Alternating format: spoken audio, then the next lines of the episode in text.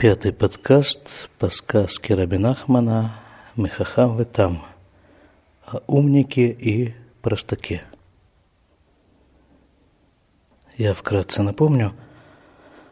Вначале речь шла о двух мальчиках, друзьях, которые учились вместе, росли вместе, а потом пути их разошлись.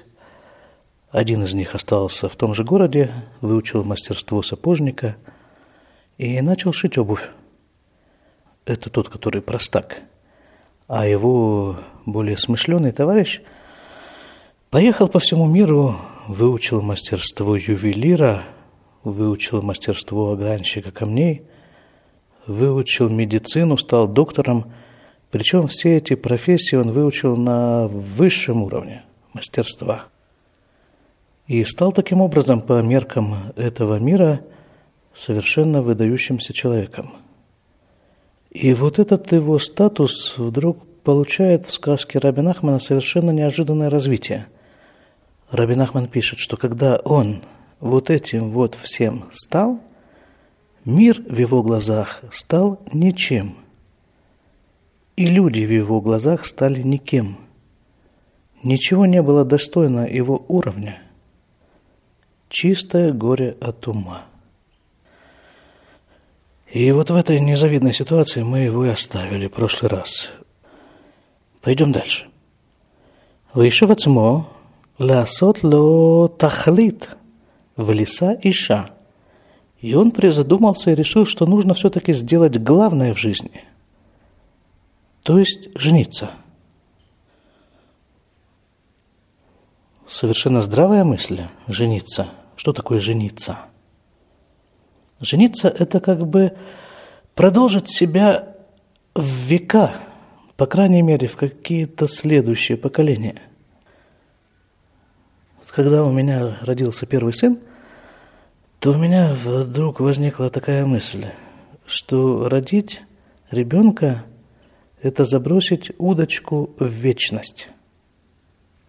Но мысль эта не совсем точная, потому что удочку, когда забрасывают – то хотят что-то выудить из этой реки или из этой вечности для себя, какую-нибудь рыбку. А когда у тебя рождается ребенок, то ты наоборот, как бы себя забрасываешь в эту самую вечность.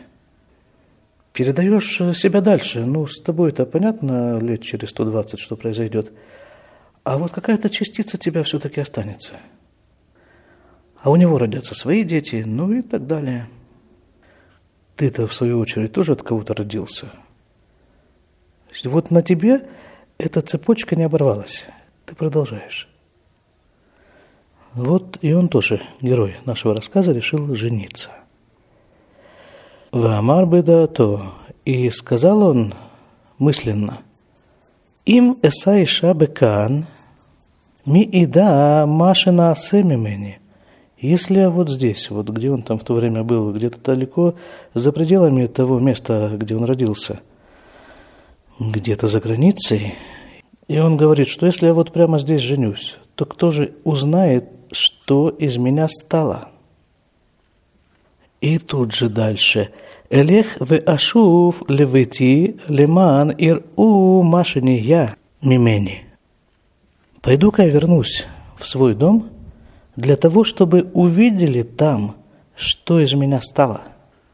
Вот такая замысловатая женитьба.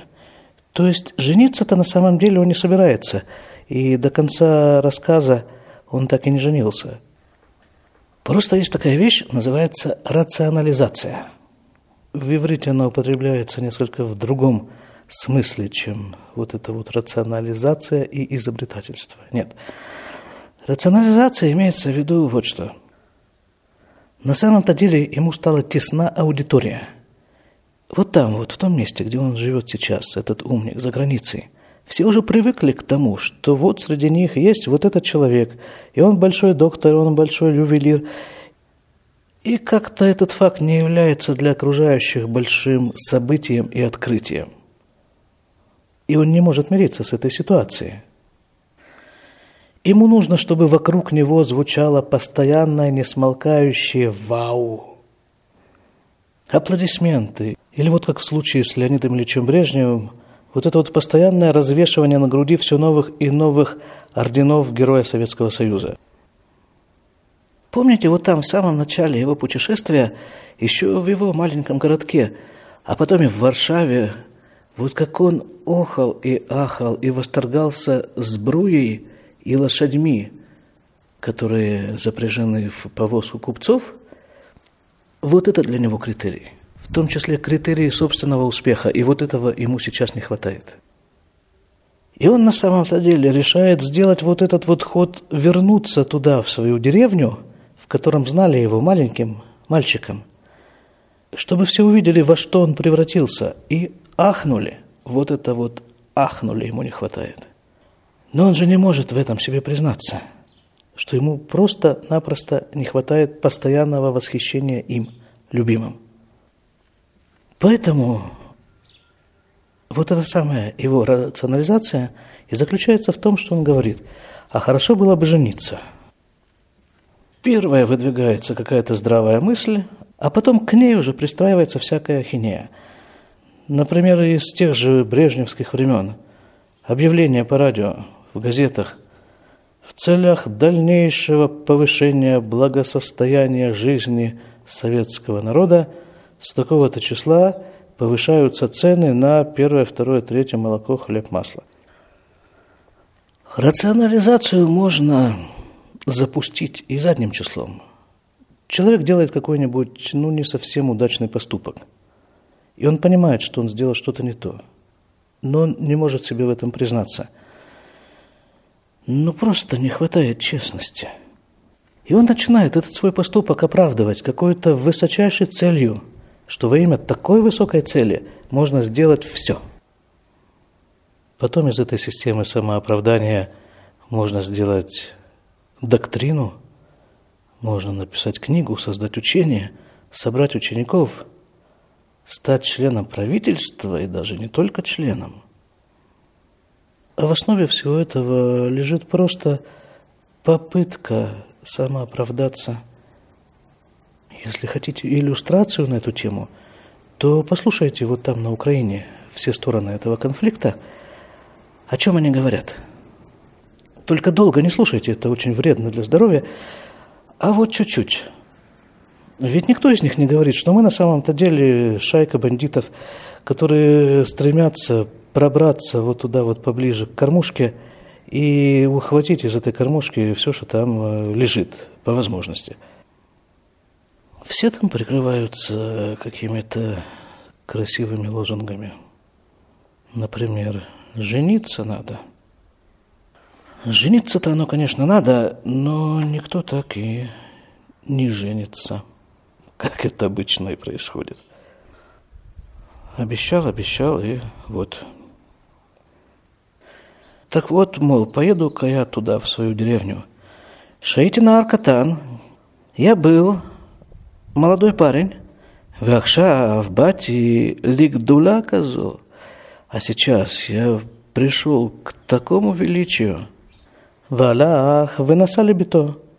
И он поехал туда, к себе, домой. На минуточку, после всех этих путешествий, его дом все-таки там – там у него действительно остался дом. Ваялю и сурин гдолим бадерах – и у него были тяжкие страдания по дороге. Кимехамат хахмато лояло иммили дабер. Из-за того, что у него был настолько развит ум, не с кем ему было говорить. Велоя моце ахсания карцено. И он не мог найти, где ему остановиться по дороге. Никакого постоялого двора, никакого места. В аяло и суримарбе. И у него было много страданий. Между прочим, один из умнейших людей истории, Амелех Шломо, царь Соломон, о его уме писали, что он настолько умен, что он в состоянии объяснить самые высокие вещи глупцу. Вот это ум. Ум заключается не в том, что человек в состоянии адекватно выступить и вести себя перед каким-то самым ученым советом, а в том, может ли этот же человек выступить и говорить перед первоклассниками. Дальше.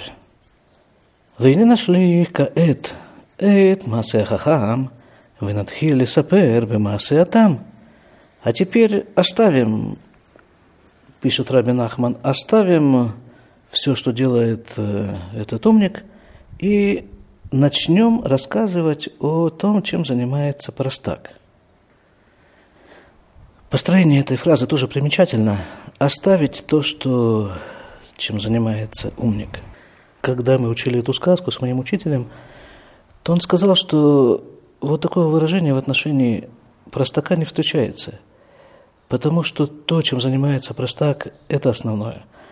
И невозможно это оставить. А там она ламад млехет рецанут – Простак, о котором говорилось выше, он выучил профессию сапожника. У Мухаммад Шаятам, из-за того, что он был простак, Ламад Арбе Аль-Шекибель, ему пришлось долго учиться, пока он это выучил. Велоя бакиба аманут, бышлемут. И он в этом ремесле тоже не был совершенен. Выносайша и женился, вая митпарне с мин малаха. И он зарабатывал, чтобы прокормить семью, вот с этого своего ремесла. У Мехамача я там, лё баки, бе амлаха, коль ках алькена я, парнасато бедохак, гадоль. Ова Цимцум. Из-за того, что он был вот такой простак, и его ремесло не было совершенным, поэтому жил он э, бедохак, как это сказать-то, в притирку, что ли. То есть не было у него много денег. Да и немного денег у него тоже не было. Все это было так вот э, есть какое-то русское слово, но я его не помню сейчас. Ну, понятно, в общих чертах. Тесно им было во всех отношениях его семье. Вело аяло пнай афилу лейхоль. И не было у него свободного времени даже для того, чтобы покушать. Кеяцарих тамид ла сог ммлаха, потому что он все время должен был работать. Мехамад шалога я яхоль а уманут бешлемут, потому что он не знал свое ремесло в совершенстве. Раак бшатам лаха только в то время, когда он работал, бешаша аяну кеев бемарцеа вая махнис вемуци ахут аав шелятфира кедереха арцаним.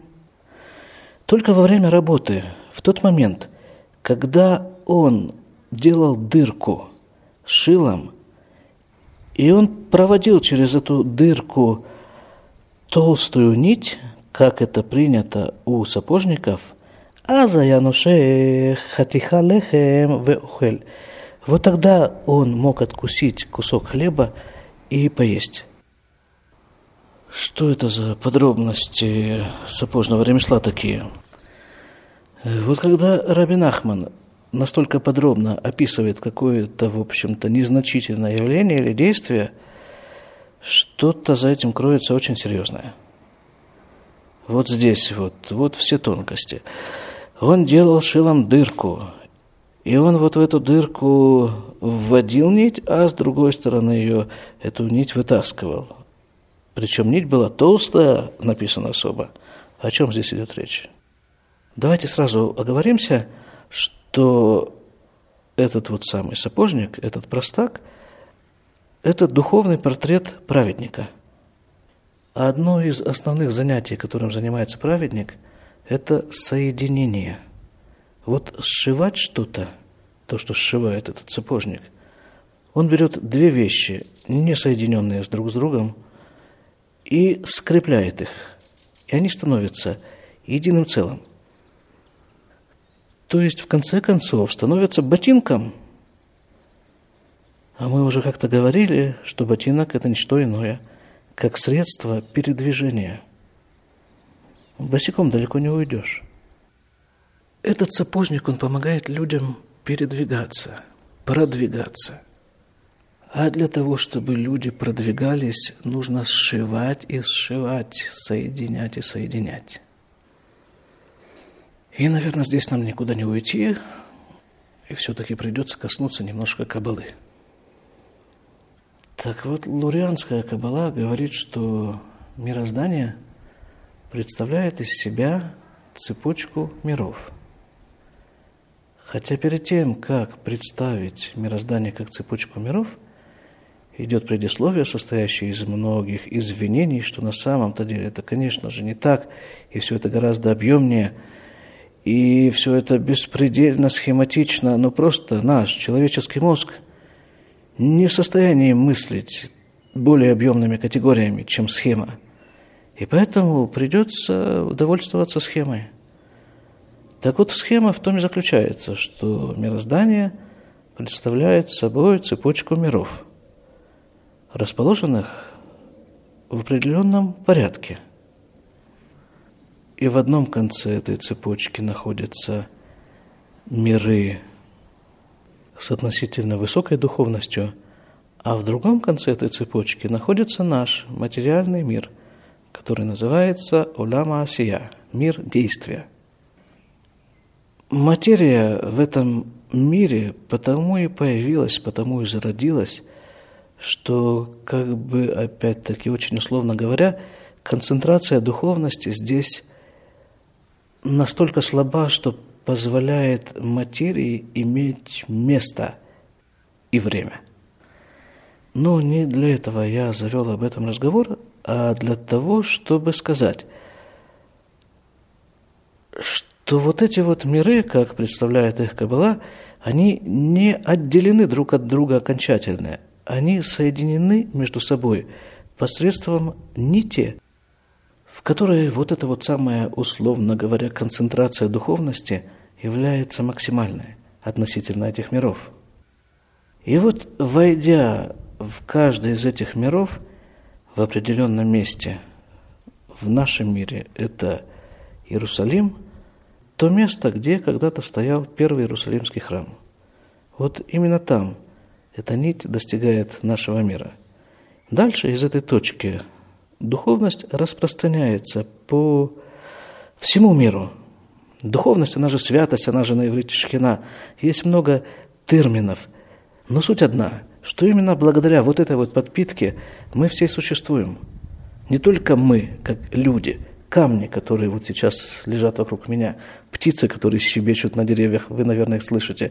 Это все существует и щебечет, и лежит только потому, что мы получаем в заряд подпитку духовности – если представить себе всю эту цепочку, как бы ни была она схематична, она напоминает что?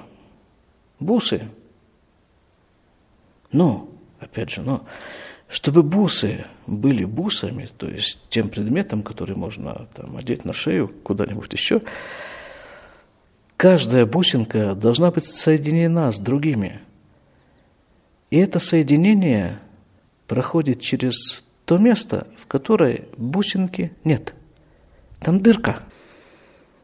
Или же, другими словами, если ты хочешь с чем-то соединиться, то тебе нужно подвинуться, освободить то место, которое ты считал своим, для этого соединения, для кого-то другого. Теперь давайте сделаем еще пол шажка в этом же направлении – а вот до того, как э, мы сейчас поговорили о этой схеме мироздания, что миры представляют собой соединенные между собой, скажем, бусинки, или даже до того, как Ария Кадош изложил это все своим ученикам, а они записали в книге. После того, как все это произошло, что-то изменилось в мире – до этого не было этого соединения? Да все это было.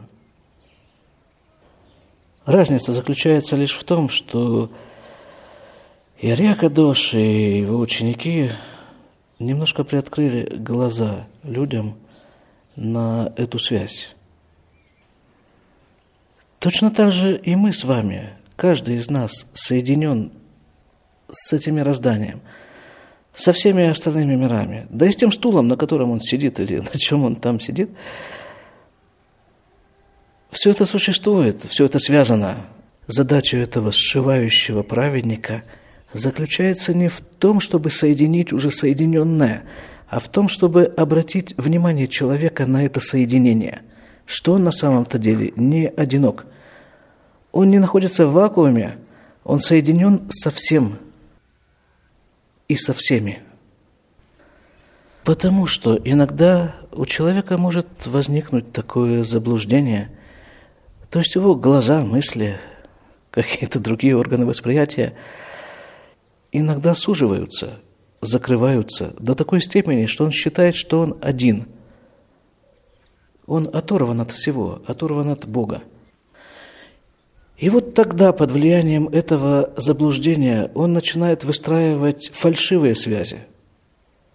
Вот именно о них мы и говорили вот там, в э, начале нашего сегодняшнего подкаста, как это делает умник. И как это делает э, другой человек, который хочет оправдать свои неблаговидные поступки. И там мы еще упоминали Украину. То есть это манипулятивные связи, которые никуда не ведут и ничего не дают. Но при этом гибнут люди. И вот, как обычно, человеку предлагается два варианта. Либо немножко-немножко расширить свой угол зрения, восприятия и увидеть все то множество связей, которыми он соединен с окружающим миром. Один вариант. Второй вариант – сократить свой угол зрения восприятия до такой степени, чтобы видеть исключительно вот ту самую кормушку, которую он всеми силами собирается прорваться через трупы других людей – под прикрытием красивых лозунгов, жонглируя словами, а выбор, как всегда, за человеком. Для этого он и пришел в этот мир, чтобы выбрать, соединять или разрушать. Ведь, как мы уже говорили, оба этих персонажа находятся в каждом из нас – в каждом из нас есть свой умник, который работает на внешнюю оболочку. И в каждом из нас есть свой простак, праведник. И человек выбирает, кого ему в данный момент задействовать, одного или другого, на кого ему ориентироваться.